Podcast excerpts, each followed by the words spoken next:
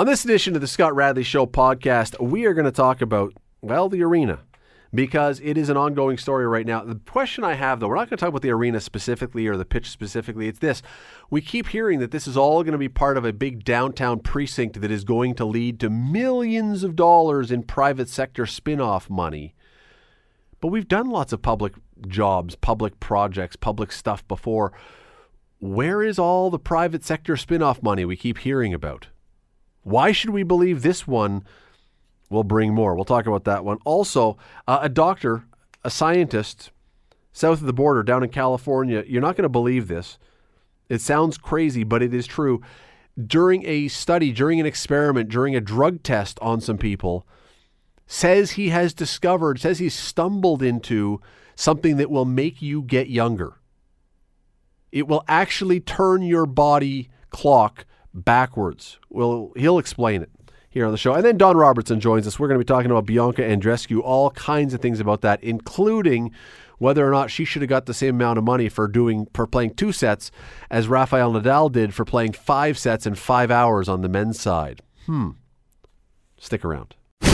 Today on the Scott Radley Show on 900 CHML.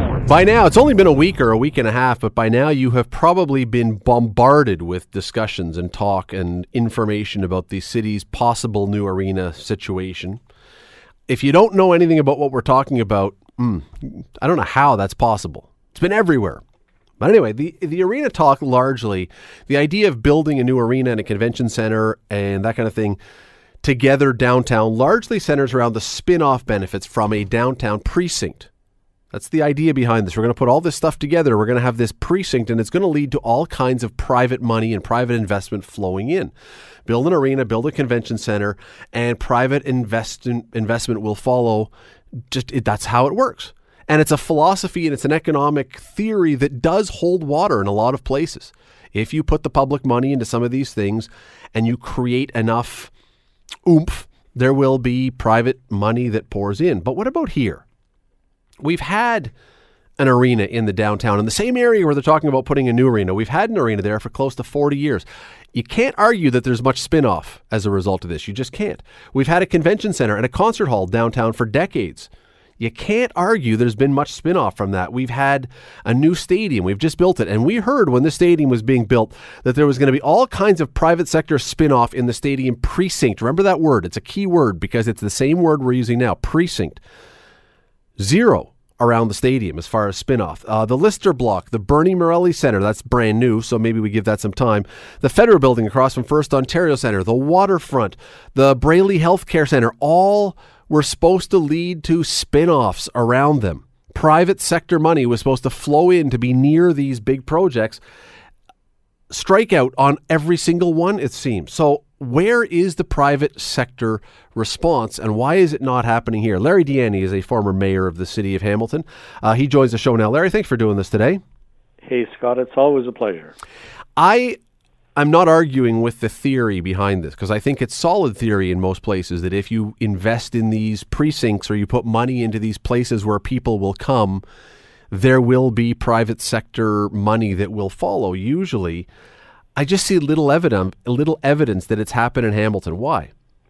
Well, I, I'm going to, Scott, very respectfully um, challenge your premise okay. that we've not seen those results. In fact, I, I would make the case that that uh, indeed we have seen some significant results and uh, I would also say that you've probably, in the list of infrastructure expenditures that we've made as a city, you've missed the biggest one. Which is? Which is the Red Hill Expressway. We poured in a lot of municipal money into that.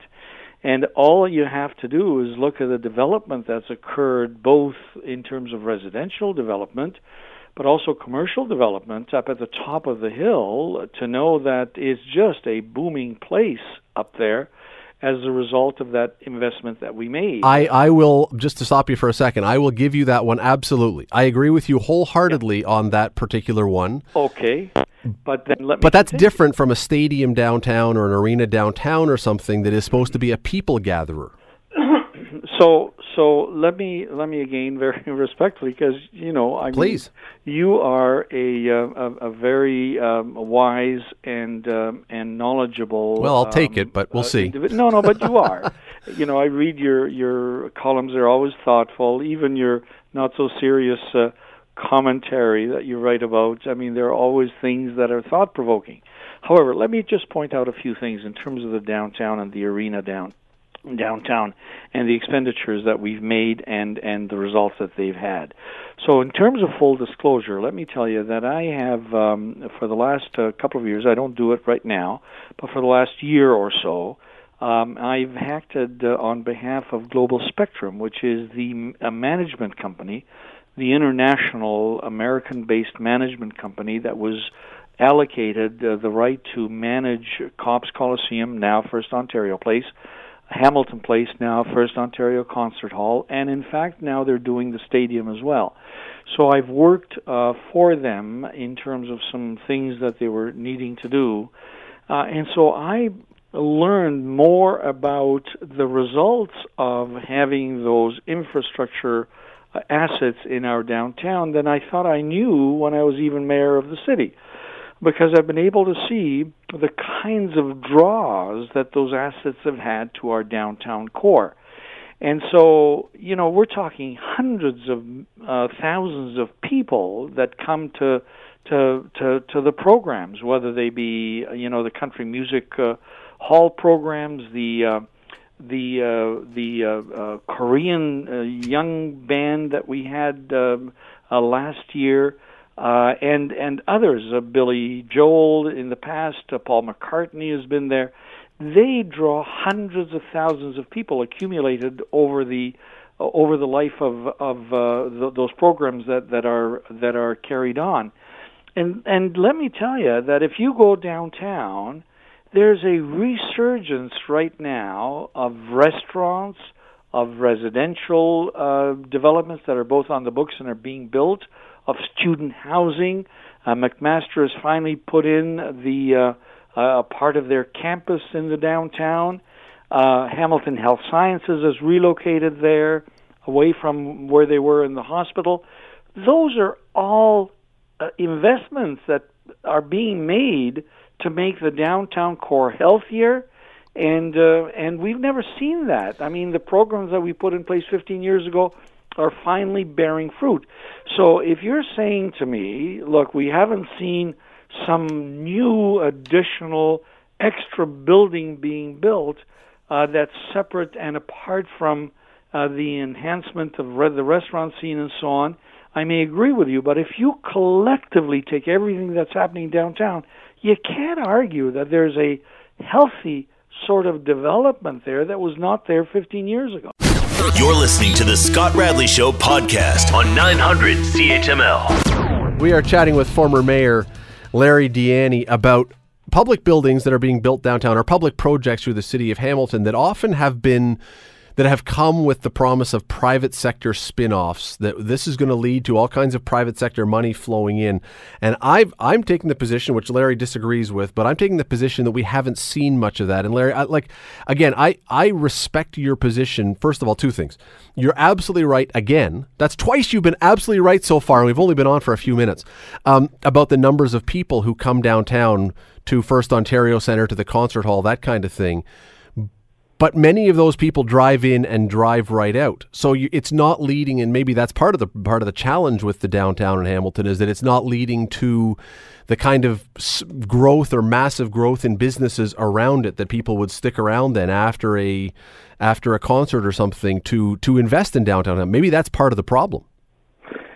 Well, I, you know, I, I don't know whether that's accurate, though. I mean, I know that that's the uh, the popular wisdom that I used to complain about when I was involved politically as well. That people come in and they leave and they they don't spend any money. Uh, the, the fact of the matter, though, is if you go and simply look at the restaurant scene downtown, I mean, people are coming uh, from all over to to to come to our restaurants. There was an article in your newspaper just this morning um, singing the praises of some of the establishments that are downtown They're being advertised on WestJet of all uh, airlines, uh, saying, you know, you got to try out, and they name names uh, of restaurants that mostly are in the downtown area. So that's an indication of, of both uh, the fact that something they're doing something right to attract the customers and keep them, but also that there's a that there's a buzz about the downtown that's exciting. And and then you look at uh, you know the the Liuna uh, development uh, that's going on right now across from Restaurant Row, which is King William. That's what it's become, which is you know the old Kresge's, the major condo development there and retail development. Look at the student housing that's happened there. Look at the fact that McMaster University, that I, when I was involved, tried to get them downtown, and they said to me, "We're not coming until people feel welcome downtown and and and that there's excitement and things to do downtown." And now they're there. Uh, as well as other other developments that are on the books and uh, um, and and have been, uh, you know, if you look at, at James Street, have been built. You know, the acclamation condos have been built, and all of the restaurants. I mean, you try. I defy you to try to find to simply walk into any restaurant in the downtown Hamilton on a Saturday night or a Friday night or even a Thursday night without a reservation and try to find a seat. You cannot do it. You got to book at least a week in advance maybe maybe even more. So there's a buzz and a health um, a healthy aspect to, to downtown living right now and more and more people are intending to live there as well. So all of that is spurred by the public investment in the downtown now having said that i'm not for a second suggesting that if you build elsewhere, and I know you know we started at least you introduced the topic by talking about the arena development, and and some people would like to see it at Lime Ridge Mall, and then of course council is probably going to agree that they need to look at the downtown precinct in order to build a uh, a new uh, a arena if indeed they're going to do that. And I'm not for a second suggesting that if you build something elsewhere, it's money that's wasted or it's going to take away from from whatever is uh, good things that may be happening downtown. I think when you're city building, every part of the city deserves investment, public investment, to then spur uh, private investment as well. And I started this discussion by telling you that you know we shouldn't neglect what the Red Hill Expressway has done for Upper Stony Creek Mountain in terms of uh, both the uh, recreational uh, restaurants and uh, bar scene that's up there that's really developed into something that would rival any other rival any other part of the city, but also the commercial aspect that's bringing in tens of millions of dollars to city coffers so that other programs can be funded as well. So I'm not going to argue that there's only one place that you can do good things. You can do good things in multiple areas. But what I'm arguing is that the investments that have already already been made and the assets uh, and not just the current investments, but the investments made in past years have borne fruit, and we're seeing real examples. Let me. Th- we only have thirty seconds, unfortunately, yeah. but let me just throw one more thing at you, and maybe it's just splitting the the atom here, but. When you mention about McMaster coming down and bringing student housing and McMaster Hospital having branch offices here now, M- McMaster is a public university, so again, it's public segment, it's public sector money that's following public sector money as opposed to private sector money. But but that's the issue, though, right? Because public, the public sector has to lead, and you know, uh, uh, investors, private investors, are risk averse, right? And unless they see that there's confidence by the public side, uh, they're not going to invest the private money.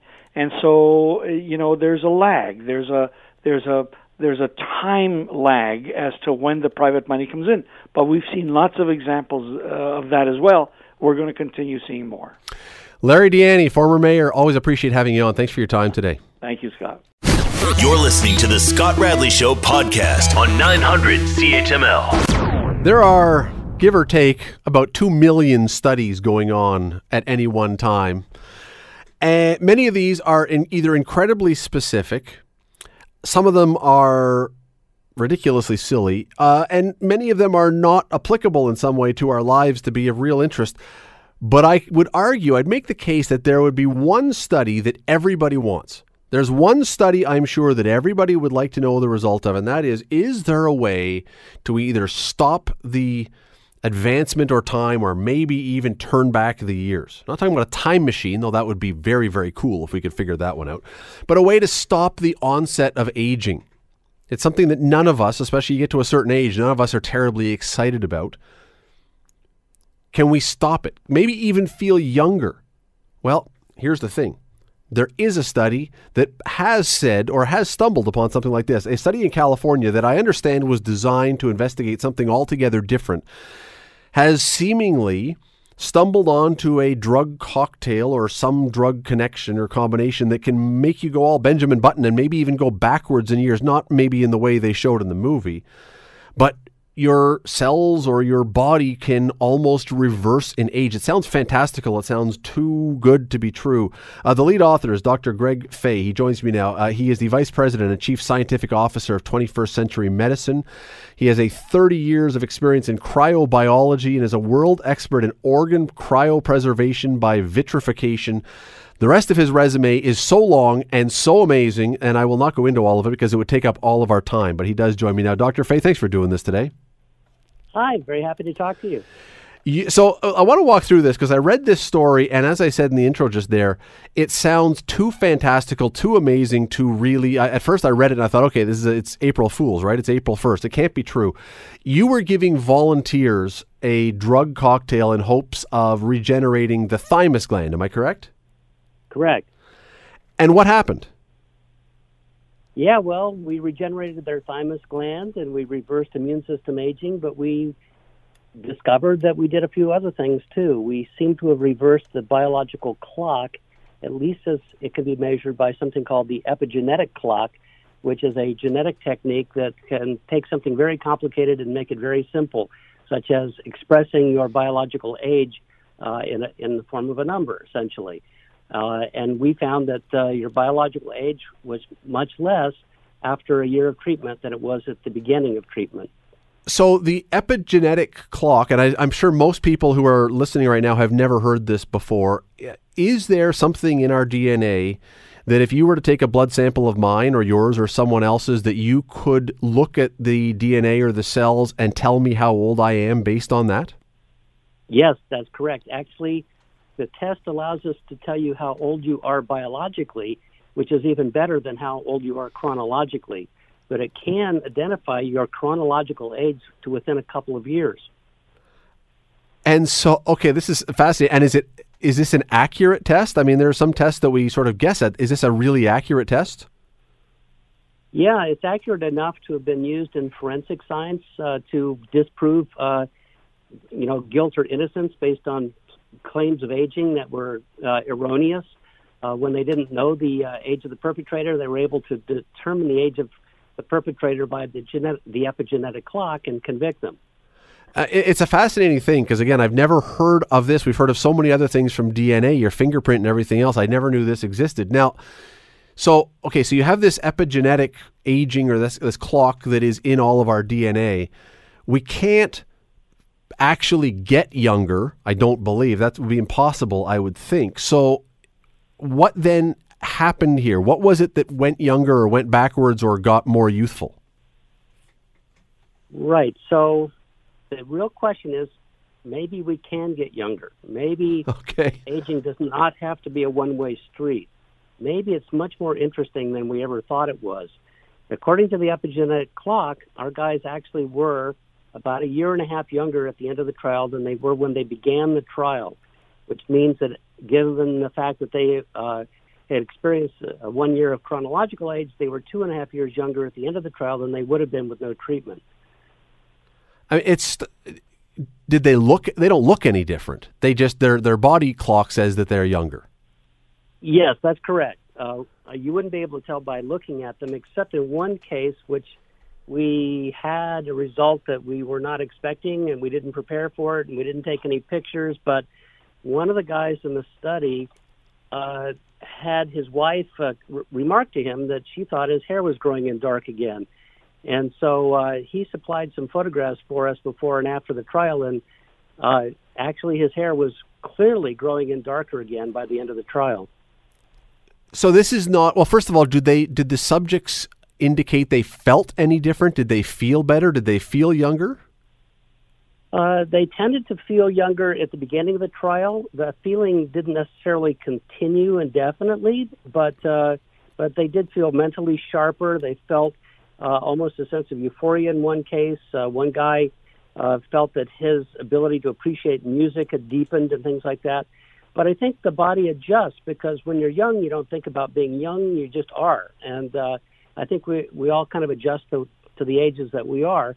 But uh, biologically, uh, they did seem to be younger based on a variety of different test uh, outcomes that, that we performed. So these are, and again, not to be repeating the same thing over, but it's kind of a stunning result. These are objective, identifiable, proven number changes, not just anecdotal things. This this is someone who literally has gotten younger.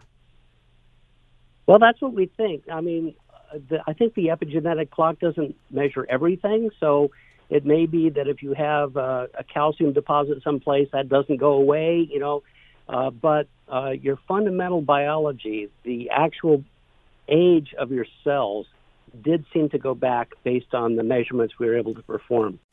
You're listening to the Scott Radley Show podcast on 900 CHML. We're talking about what may be one of the most interesting and if it's if it turns out to be what is being talked about, one of the most remarkable experiments, tests, results, studies but we're talking with the lead author, and the, the basically be, the story behind this is a, a, study was done to try and re revitalize people's thalamus thy, thymus gland, pardon me, and it did something way bigger than that, which was it turned back their uh, epigenetic clock, which is basically made them younger. Dr. Greg Fahy is the lead author behind this, and uh, doctor, so is this theoretically, would this then potentially, and I know it's brand new, so we don't really know, but theoretically, could this work like turning back the hands of a clock if you were to take this drugs, these drugs, or is it like turning back the numbers on an odometer in a car where it changes the number, but it doesn't really have any kind of real impact? Oh, I think it's much more likely to be in the former category.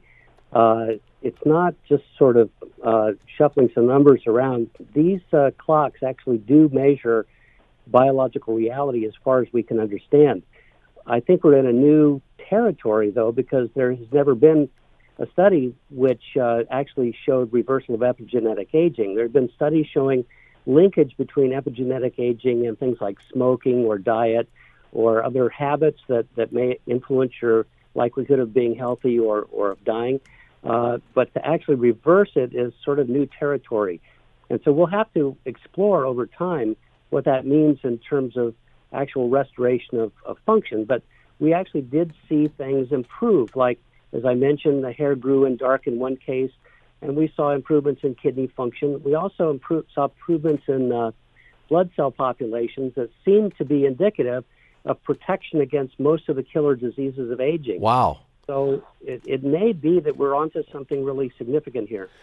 Does this does the epigenetic clock affect all parts of the body? Because you were going after the thymus gland, and it did some things, but would in this particular case would this affect all parts of your body to get younger, or would only certain organs and certain parts of your body be getting younger while the rest was still getting older? So we actually looked at four different epigenetic clocks, and each one measures different things. Uh, but the two most uh, accurate clocks gave the most interesting results, and the first clock is the original Horvath clock developed by Steve Horvath at UCLA. It's called the DNA methyl age, and the DNA methyl age correlates.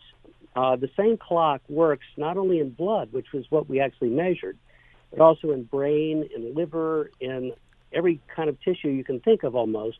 Uh, and so we think that that's a very general measure of aging throughout the whole body, even though we only did it on blood. The second uh, interesting clock uh, was the Grim-Age clock. That was specifically tailored to be able to predict your life expectancy. And the Grim-Age clock got younger by about two years, a little over two years, and stayed younger even after the end of the trial. And so the default uh, interpretation of that is that we should have uh, extended the uh, life expectancy of our uh, volunteers by about two years and that advantage did not wear off after we stopped treatment. However, of course, we haven't followed them to the end of their lifespan and verified that they died two years later right. than they were supposed to have, right? So it's all uh, brand new stuff right now. We don't really know exactly, but at least based on what we do know, uh, that is the prediction that you would make.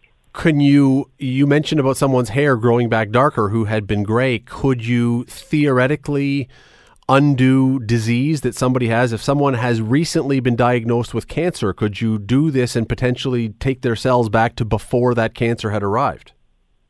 Well, cancer is kind of a different story because um, what our treatment is about is regrowing the thymus, uh, and that requires cells to divide. And you don't want to inspire cells to divide if you already have cancer because that may make the cancer grow faster. So uh, it may actually be, though, that we can prevent you from getting cancer in the first place. So there were three independent measures that we included in our study, all of which indicated protection against uh, the possibility of getting cancer in the future. So we're hoping to sort of attack it that way. Uh, there are many other interesting possible ramifications for health. Uh, we were contacted recently by someone who's a specialist in leukemia, and he discovered that uh, uh, some of the changes that we had seen in our study uh, may protect you against uh, getting leukemia in older age. So there may be many other interesting connections to, to uh, aging uh, and disease and, and even cancer. Well, I'm sure you've thought about this already, but the, the, the impact, the, the things that could be affected by this, if it turns out to be repeatable and true, is, is, is incredible, is massive. Yeah, it's almost hard to take in because uh, most people uh, develop most diseases as a result of getting older. And if we can even slow that down a little bit, we'd be way ahead of the game. But what we're seeming to see is that we can actually reverse the process. And what we do not know is what the limits of that are.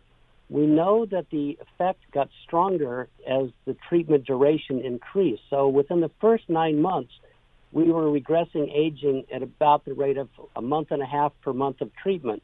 But in the last three months of treatment, we were regressing age at the at the rate of six and a half months per month of treatment, or in other words, um, by at the rate of uh, like six and a half years per year of treatment. So, uh, although we only measured aging regression of a few years in this study, well, we're just going to have to see if we can go even farther than I, that in the future. I was just going to say, and I'm out of time, sadly, but very quickly, got 10 seconds. Does that mean that theoretically, if you had a 50 year old or a 60 year old who started to take this and took it consistently, it would continue to go back in time? No, I'm not talking about being ridiculous here, but that they would. That it would continue to move them back, their epigenetic clock back further and further and further, or do you think there's a finite point? Well, uh, you know, I think that's a really interesting question. Presumably, you would go back to some earlier age, and then the effect would tend to level out. And I don't know what age that would be, but it'd certainly be less than where you started. So, uh, fascinating. You know, we'll just have to find out. We'll just have to find out. Uh, you can read about it online. It's a fascinating, fascinating study. Uh, Dr. Greg Fahy, really appreciate you taking some time today. Thanks for doing this.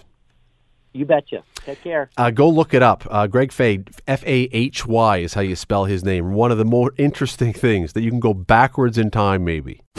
You're listening to the Scott Radley Show podcast on 900 CHML. Don Robertson is in studio. Uh, thanks for coming in today. Appreciate it. Yeah, it's nice out, sunny. Well, did you watch any tennis on the weekend?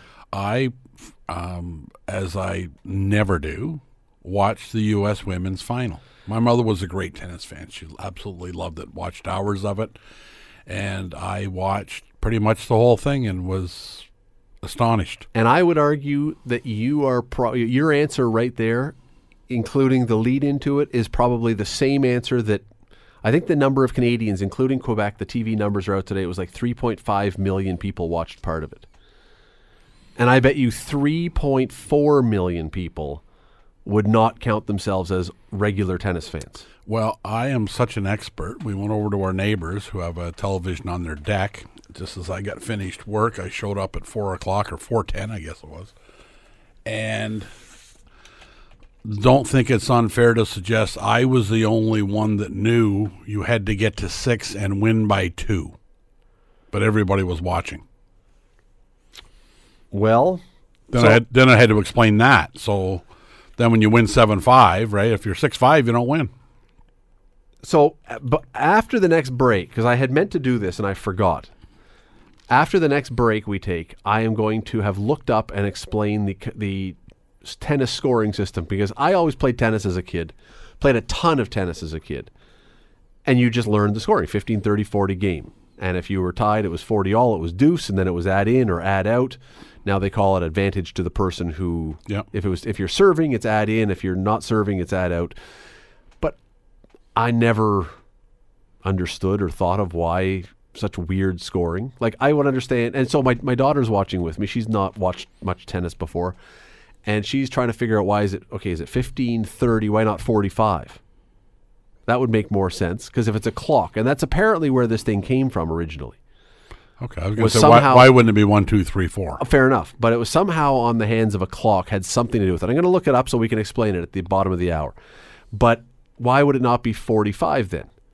And why deuce? What does deuce mean? Well, we'll explain all this stuff. We'll explain all this stuff at the bottom of the hour. I promise. I can hear, Um, the, I can hear the clicks now. Well, I don't know. Yeah, we'll see. Everybody will want to know because everybody wants to be a It's little more educated about it. It's a stuff. weird system. There's no question it's a weird system. And in so many other sports where you modernize things to try and, excuse me, just be more up to this is antiquated for sure. But so you had a whole lot of people, point is, my long drawn out thing, you have a whole lot of mm. people who are tuning into this going, yeah, okay, she's winning, but what? What? Well, everybody knew when you're up five, five one, and it's five five. That's not good. That was not good. But I, I was I was talking today to someone uh, to, to Scott Thompson, and I said that was to me the most impressive thing about Bianca Andreescu. That's who we're talking about, by the way, in case you're just joining us. Um, that arena where they play in Flushing, New York, is an intimidating place. It is a big arena, and What's they it hold? twenty thousand plus I would say. At and they are right on top of you. And when they're cheering for the other person in New York, where they tend to be a little blunt, um, you know they're cheering for the other person. And that was the most impressive thing that she held off the crowd even more than Serena Williams. the uh, the most Canadiana moment of her winning Yes. in the interview is saying, "You know, I know most of you people here." She was talking to the attending audi- audience. We're cheering for Serena, and I'm sorry.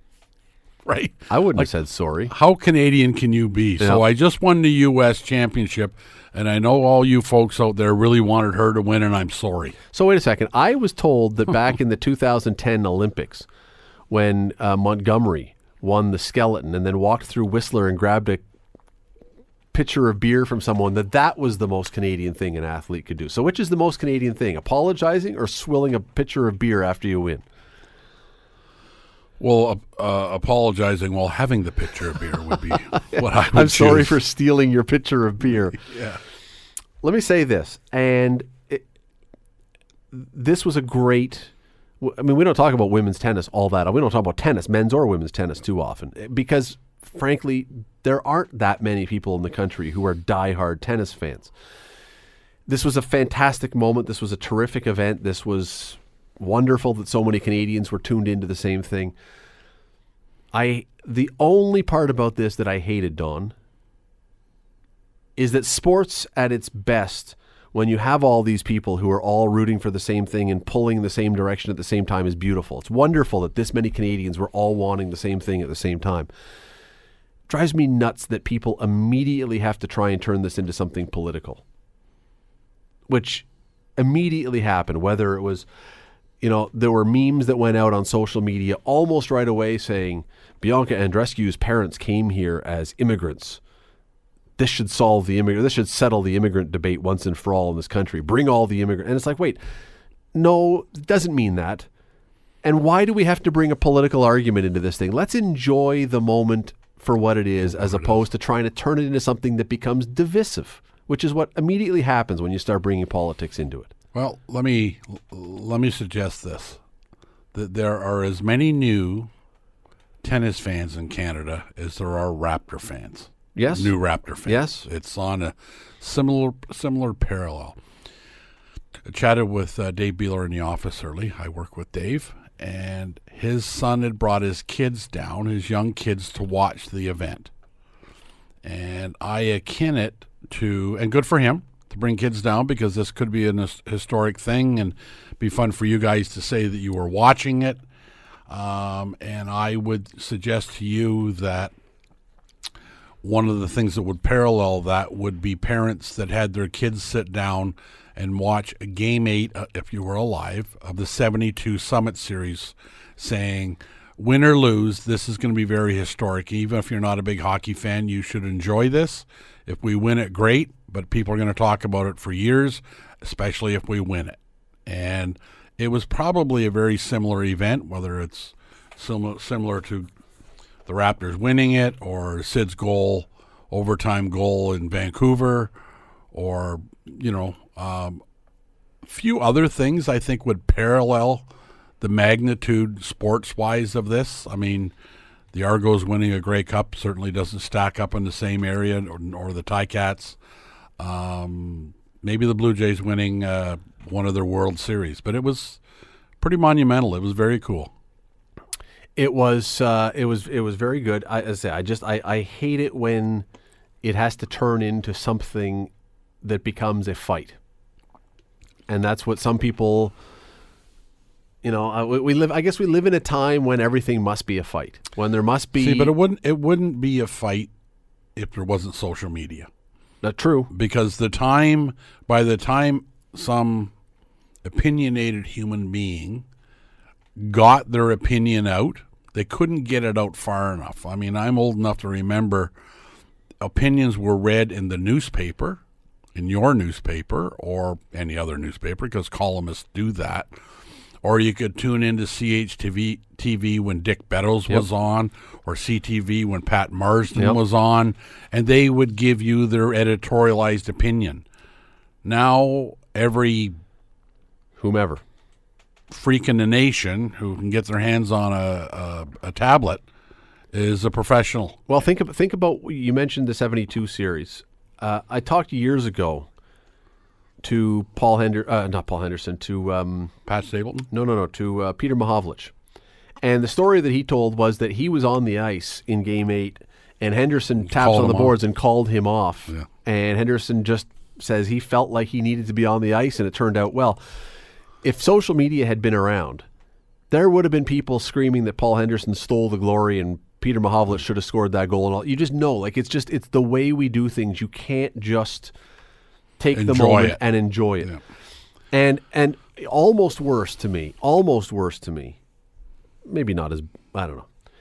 Were the people who some of them who I respect as writers and opinion writers and journalists and all the rest who with their unbelievable recency bias I think most people understand what that is that you give more weight to things that just happen because it's fresher in your mind start making declarations that this was the greatest moment in the history of Canadian sports bar none it's like okay really I mean like it was a great moment but you can't compare it to the Paul Henderson goal in that series because the situation around it, the context, the circumstances, the Cold War, Cold War, there yeah. was all kind of other things that were going on.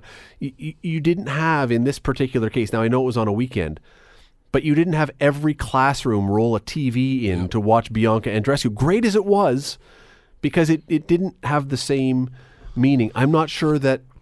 Look, I, I don't think there's going to be two million people in the streets like there was for the Raptors parade. If they had a Bianca Andreescu championship parade, would there be 2 million people in the streets? That's not to diminish what she's done. It's the point of I don't know that you can say this is the greatest sporting event.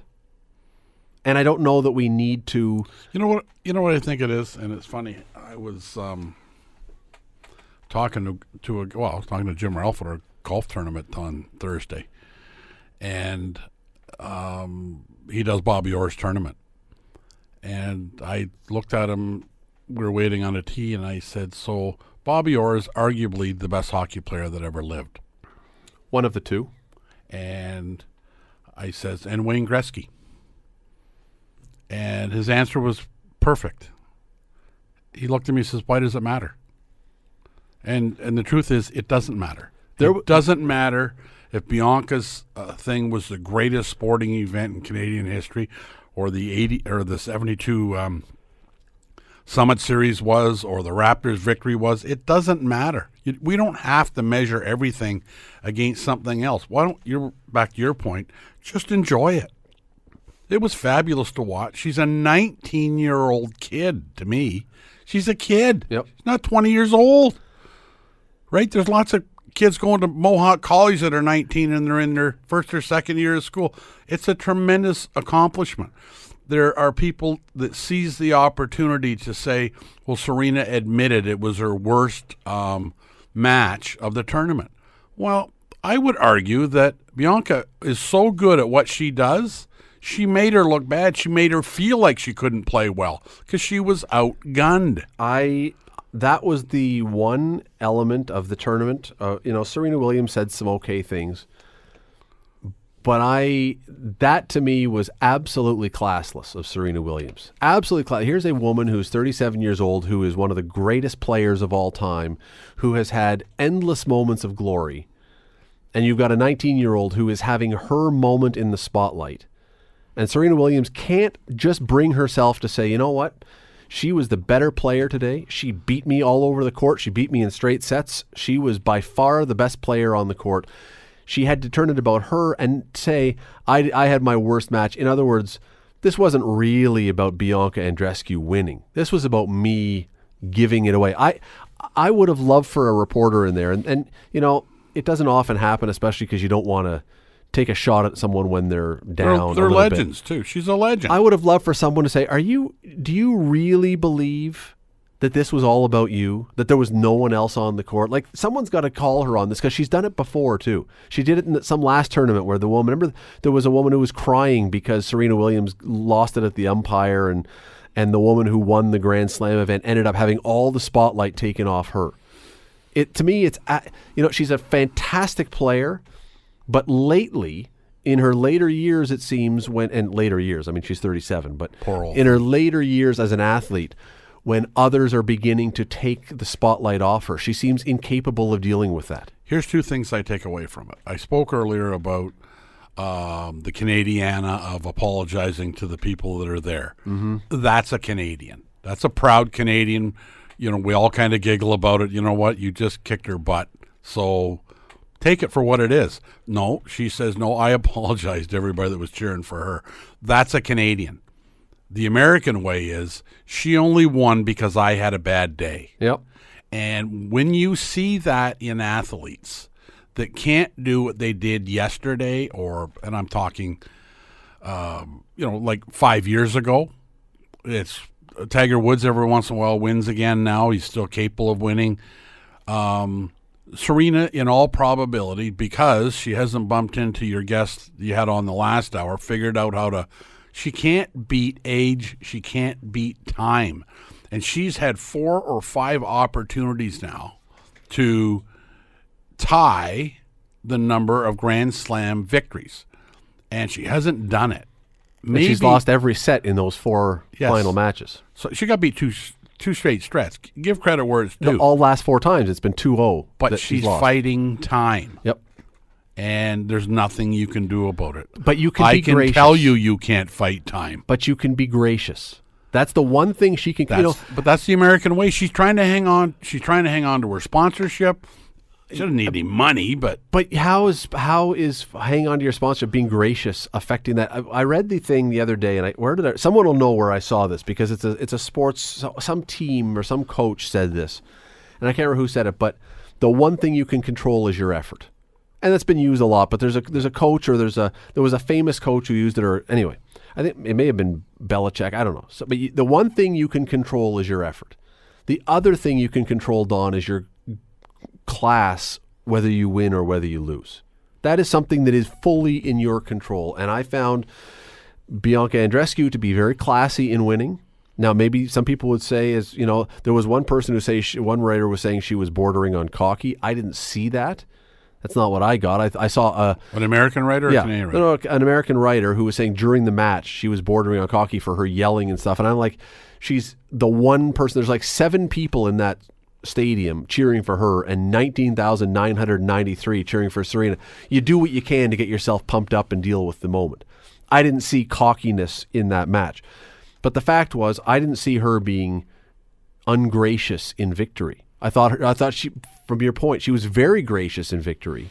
I thought Serena Williams was lacked grace, lacked decorum, lacked all the things that you want from Okay. a legend. The guy that wrote that's an idiot.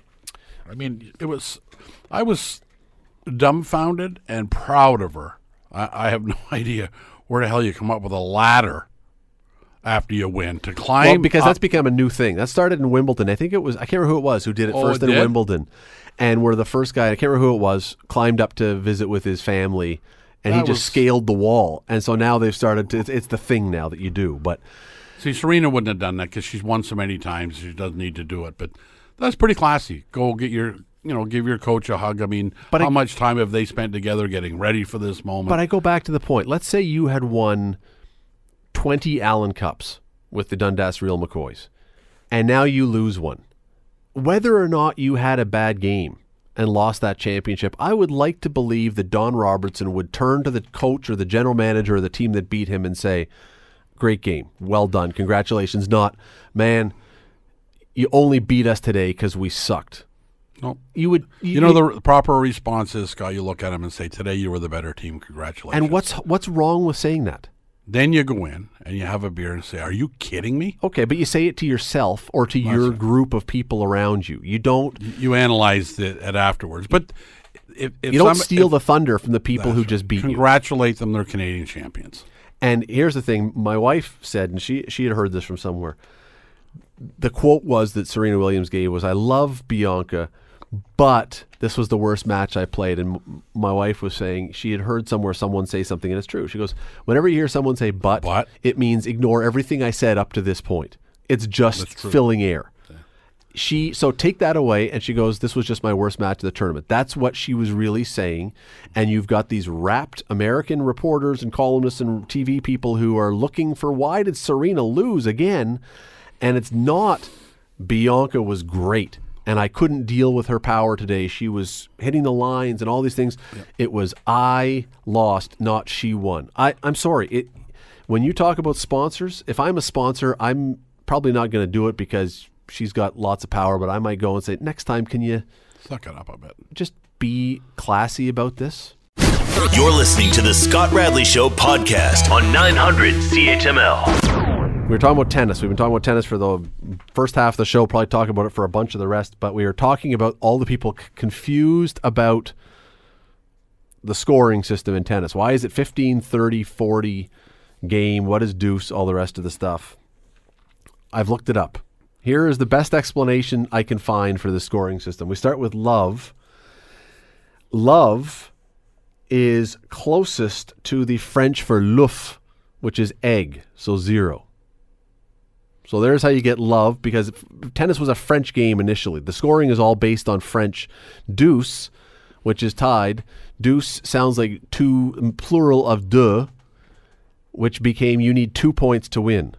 So deux, as in you need two to get there. So there's why deuce and there's why love. So the, nonetheless, now we get to the complicated part about the 15, 30, 40. The story says, and this is, uh, where did this come from? Mentalfloss.com. I've read a bunch of them in the break. Let me just read the quote. In the, well, the Europeans were preoccupied with astronomy and circles. I don't know why they were preoccupied with astronomy. Anyway, a circle is 360 degrees. And so each game, you have to win six. Each game is 60 degrees. And if you add up the six, then you get to 360. So you finish a circle with a, with a, with a set. You understand what I'm saying? I do, yeah. And so 15, 30, 40, although it still doesn't explain why it wouldn't be 15, 30, 45. But that's the best I can do for you in short order. Well, if a Canadian did it, it would have been one, two, three, four, five, six. I, I expect so. I expect so. So, a couple more things about this that I want to ask you about. Um, and, and we did go back to saying, you know, like the people who have been, and this is the difficult part, with the people who have been arguing this is the greatest Canadian sporting event of all time, which I think is a fool's game to try and dive into because for you, Donovan Bailey may have been number one, Mike Weir winning the Masters may have been, and I'm talking about individual ones. Gretzky or doesn't matter. Well, that's a, that's a team. Yeah, it's, it doesn't really matter. But the, the, but the individual ones, people I say, people have been saying, no, Donovan Bailey was better, Mike Weir was better. You get into this fight. But I'll say this there is a reason why you don't do this. And that is simple because in Canada, every time you do this, you end up forgetting the person who is number one on that list. And I don't think, when you think about it, I don't think anybody would ever argue with it. And that is Terry Fox. How, you, how anyone could argue that what Terry Fox did is not the greatest sporting, individual sporting achievement, running a marathon every day. And so you just end up in these fights about stupid stuff. And after that, it's like, who cares? Who cares? If you think that Bianca Andreescu is the greatest sporting event in Canadian history, great. Who cares? Fantastic. Live it up.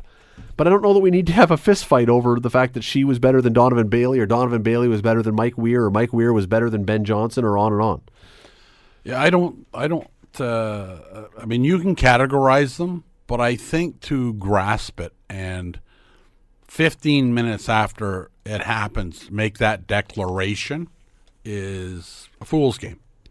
Like, let's just look at it through a lens a year from now. Um, you know, Brooke Henderson had female athlete or athlete of the year wrapped up until Saturday at seven o'clock. And why is that? Now, because because Andreescu won now. Well, yeah, but she, but she also did something no other Canadians I agree ever done. I agree, So it- she- it- it's a big stage and it's a huge accomplishment. But I'm saying, Agreed. Just wait 15 minutes. I mean, give it some time. And, and a year from now, if you sit down and have a couple beers and write down the 10 individual greatest, and there is a difference between team and individual accomplishments. Ben Johnson um, doesn't still have his gold medal because he got caught.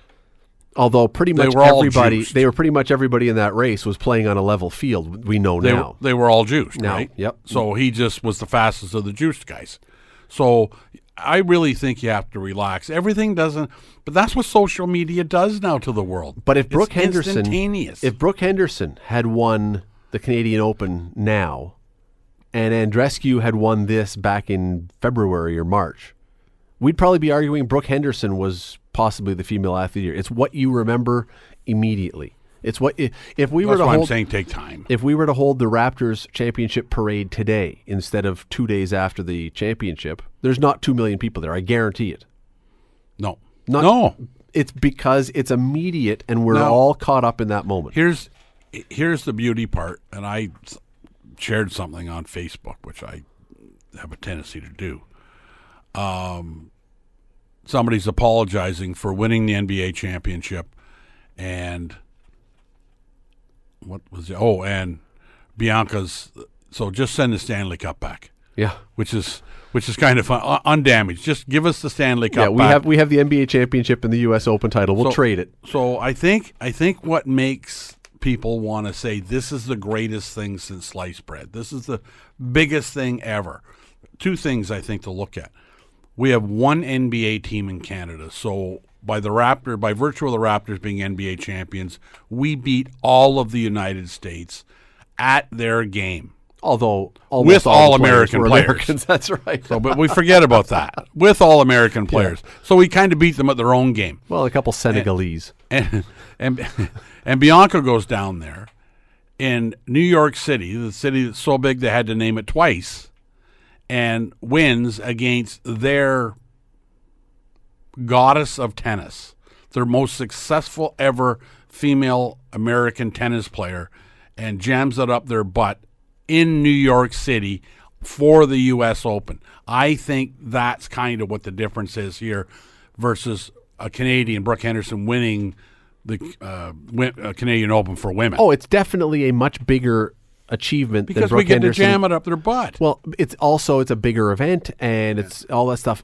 But I, all I'm saying is, had Brooke Henderson, had you flipped the dates of this, Brooke Henderson is probably much more in the discussion. Brooke Henderson's been forgotten about now because this happened now. Well, let's let's let's roll the clock back and uh, take a look at um, Bianca won in essence the Canadian Open, Rogers Cup. She won that. There was no overwhelming groundswell to say she will be athlete of the year by virtue of winning the Canadian championship, right? Brooke Henderson and she and Brooke Henderson were still in the same conversation after Well, that's because Serena pulled out with an injury. If she had beaten Serena Williams in that, beaten her and like beaten her with a whole match, I think you may have had a different conversation. You can't. The reason there wasn't much of an argument back then is because Serena Williams only played four or five games and then had to retire. Well, she was getting beat pretty badly too. Well, that's yeah, that- yeah. And I mean, I, In I some always circles, you call pull, that pulling the shoot. all, all I always go back. I always She think couldn't of that. do it again. I always think of that race at Skydome between Michael Johnson and Donovan Bailey. yep. and I was writing for a different paper at the time, and I had written a column that never made it into the paper. Don't know why they didn't run it. That said, one of these two guys is not finishing this race. Wrote it a day or two before. One of these two guys is not finishing the race because there's way too much on the line for sponsorships and endorsements and everything else to lose.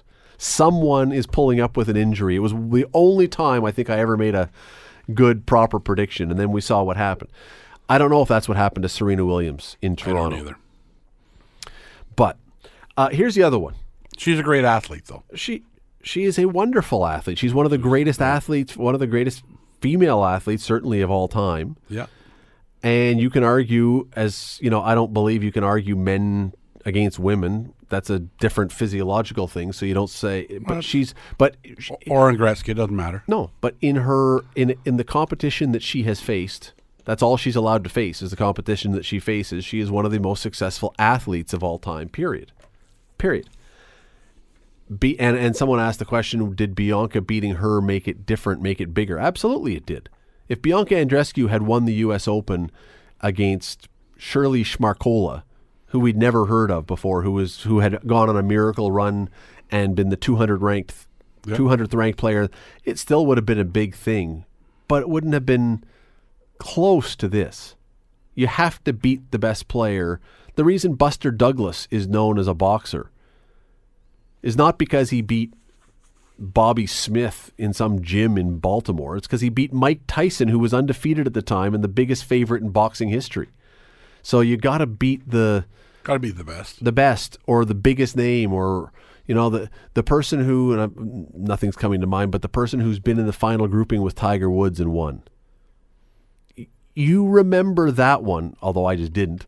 Uh, but you remember that So I one. can't remember that happening, but it must have. I'm sure it did, but you remember that one more than the fact the tournament where Tiger Woods was not there. You're listening to the Scott Radley Show podcast on 900 CHML. So, in all the talk about Bianca Andreescu, and it's all been wonderful and great Canadian event and all the rest, I've heard nobody not happy that she won. I do have a question for you because l- on Sunday, Rafael Nadal beat Medvedev and he was able to win his 19th, 18th. He's now only one behind Federer, which you never think of. You think of Federer as the guy who's won so many more than everyone else, but Nadal's right there. Uh, Nadal went four, uh, five sets, four hours and 55 minutes, something like that. It was an absolute grind of a match.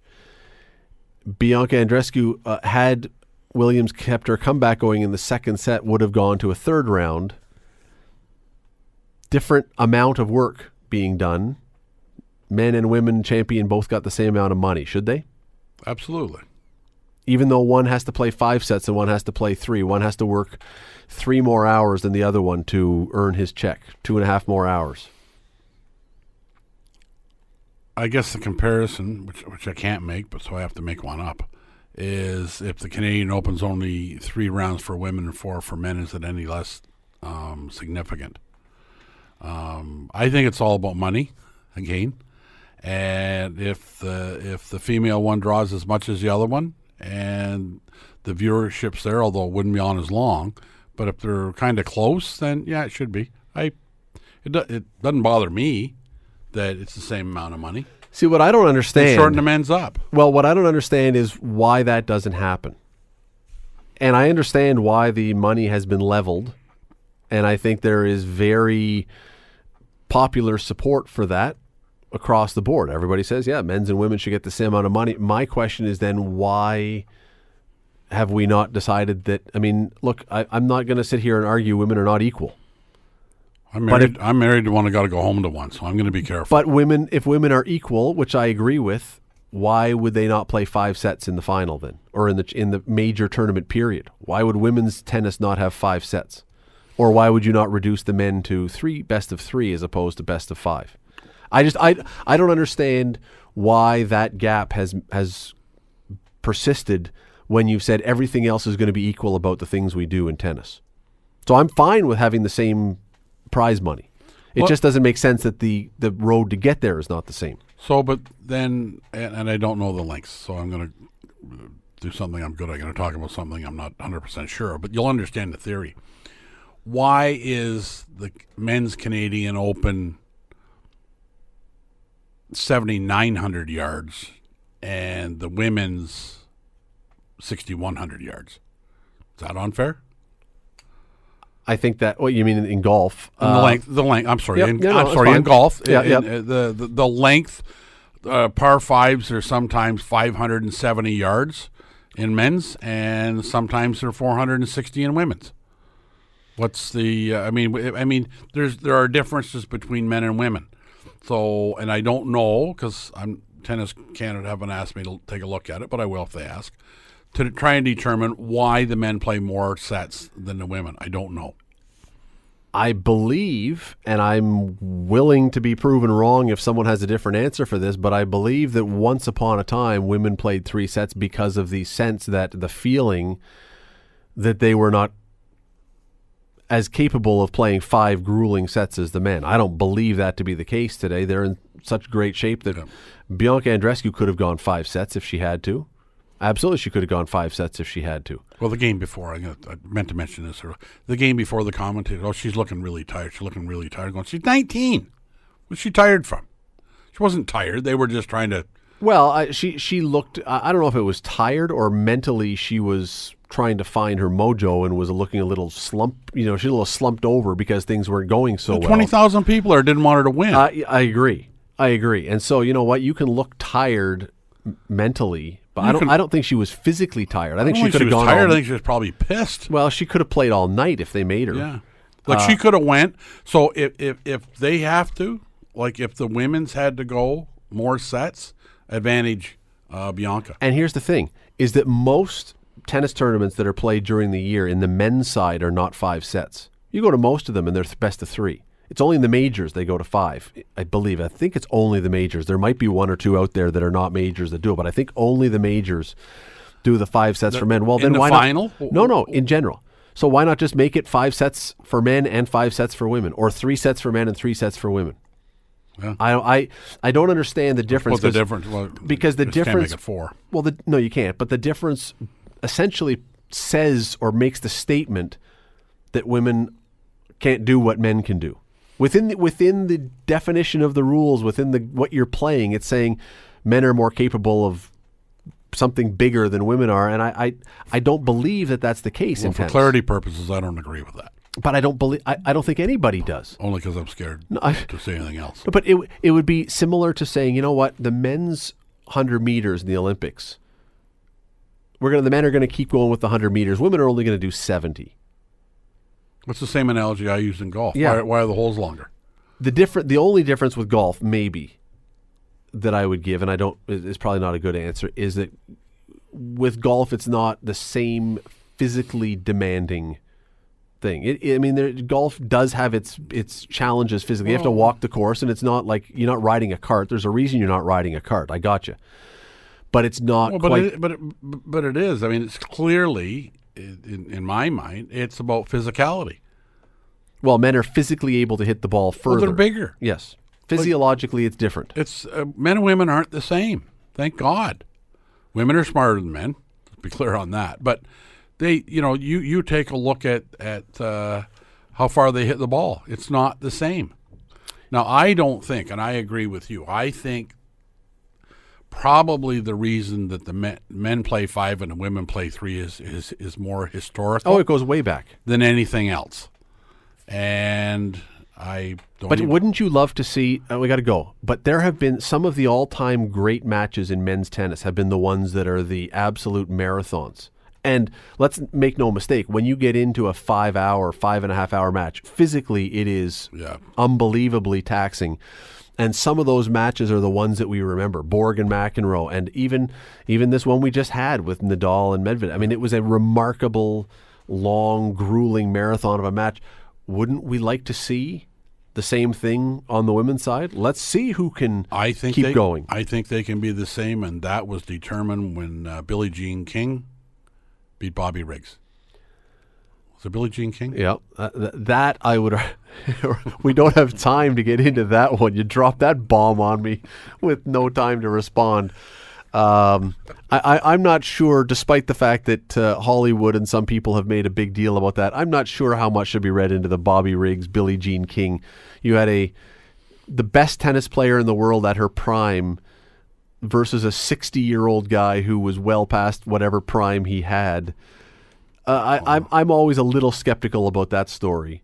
It's a beautiful story and all the rest. I just you know That had a lot more to do with his big daddy coat and marketing and let let's let's have seen if we had Billie Jean King playing against Bjorn Borg at that time. That would have been a story if she'd beaten Borg or McEnroe, and it was even before then. The Scott Radley Show. Weekday evenings from 6 to 8 on 900 CHML.